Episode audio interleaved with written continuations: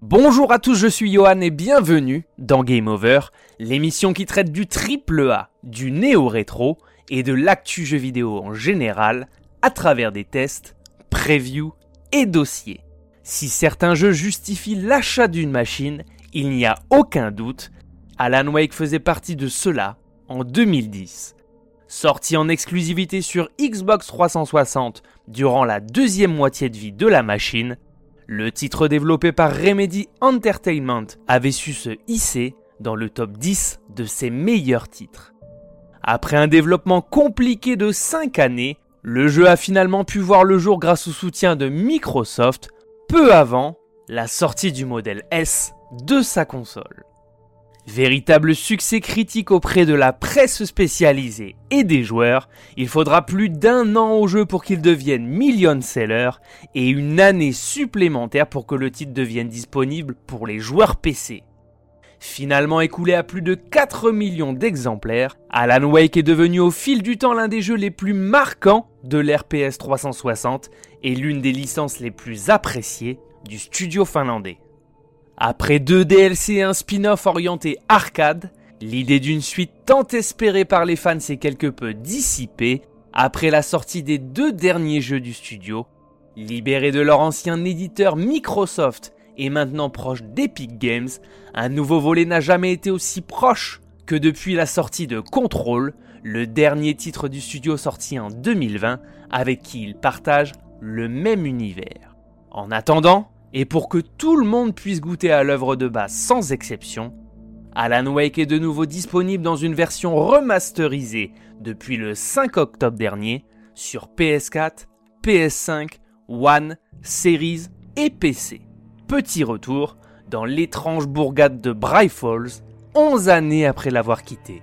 Alan Wake est un jeu d'action-aventure à la troisième personne, digne héritier des Resident Evil 4, il raconte l'histoire d'un écrivain à succès en burn-out total et victime du syndrome de la page blanche.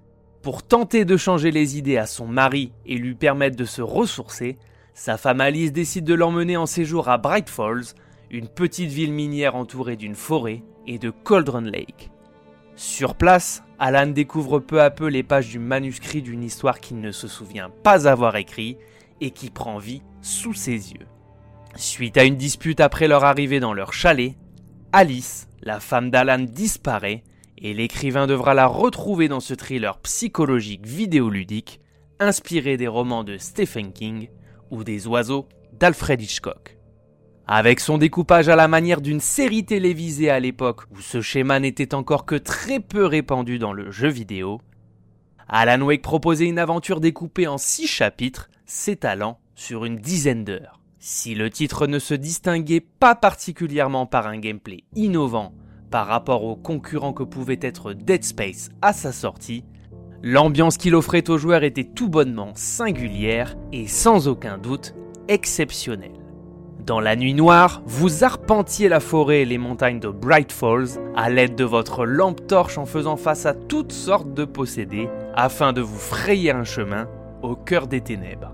Comme dans Max Payne avant lui, la narration était assurée par le personnage principal, auteur de sa propre histoire, elle n'avait jamais été aussi essentielle et aussi réussie qu'ici, portée par une galerie de personnages secondaires attachants et apportant pour certains une petite dose d'humour. Cela permettait de faire respirer dans une aventure haletante qui offrait quelques moments d'anthologie dans la mémoire des joueurs, comme un combat contre une horde en plein concert de heavy metal ou un affrontement face à une moissonneuse batteuse possédée. Sans trop vouloir en dévoiler sur le titre, Alan Wake était une masterpiece que tout amateur de jeux d'action à la troisième personne se devait d'essayer. Pour les fans de surnaturel, de fantastique et de la série Twin Peaks à laquelle il empruntait les codes, il était tout simplement incontournable. Laissez-moi à présent vous poser ma traditionnelle question. Avez-vous connu Alan Wake à l'époque de la Xbox 360 ou plus récemment sur le Game Pass? Êtes-vous chaud pour le découvrir avec ce remaster? Je vous laisse le soin de me le dire en commentaire. On ne va pas y passer par quatre chemins, le remaster d'Alan Wake était extrêmement attendu. Pas nécessairement pour reparcourir à nouveau l'aventure dans de meilleures conditions qu'à l'époque, puisque les versions PC, Game Pass et Xbox 360 d'origine passent encore très bien aujourd'hui, même si le gameplay conserve une certaine raideur, n'oublions pas qu'Alan Wake n'est qu'un simple monsieur tout le monde et en aucun cas un ancien membre des forces spéciales. Ce pourquoi un remaster était attendu, c'est dans un premier temps qu'il a longtemps été jalousé par les joueurs PlayStation qui ne possédaient ni console Xbox ni PC pour y jouer. Son arrivée fait aussi office de prise de température avant l'arrivée d'une suite qui sera disponible sur tous les supports et qui est selon les bruits de couloir déjà en développement dans les studios de Remedy. En faisant peau neuve dans cette version remastered, Alan Wake est aujourd'hui disponible en version complète avec ses deux DLC sortis à l'époque, Le Signal et L'écrivain. L'un était offert pour tout achat du jeu en 2010, l'autre ne coûtait que la bagatelle de 6 euros sur le store, une autre époque. Chaque épisode est d'office débloqué et peut être parcouru à tout moment dans n'importe quel ordre.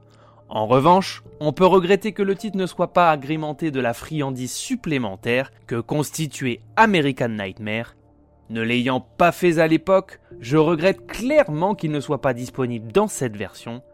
En revanche, les commentaires audio du réalisateur sont disponibles à tout moment dans le jeu. Techniquement parlant, le titre était une sacrée claque à l'époque. 11 ans après sa sortie, il propose désormais une résolution en 4K et un framerate à 60 fps qui donne un sacré coup de fraîcheur à l'ensemble.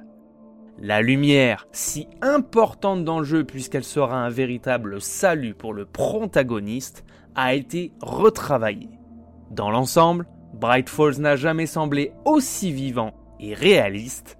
Courir dans ces bois lugubres et embrumés en étant poursuivi de possédés ne vous aura jamais paru autant stressant.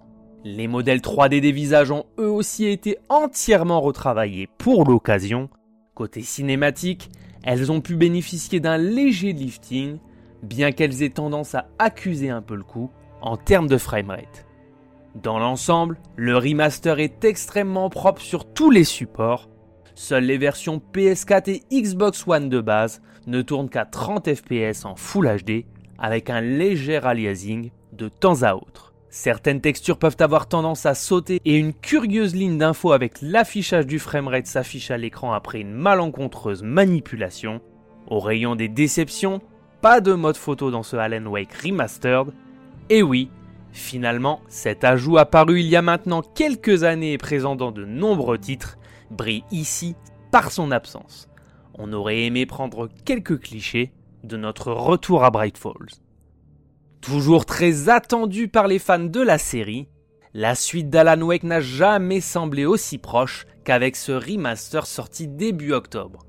On espère que Sam Lake, le scénariste de Remedy, est déjà au travail pour nous proposer une suite avec un scénario digne de ce nom d'ici deux ou trois ans.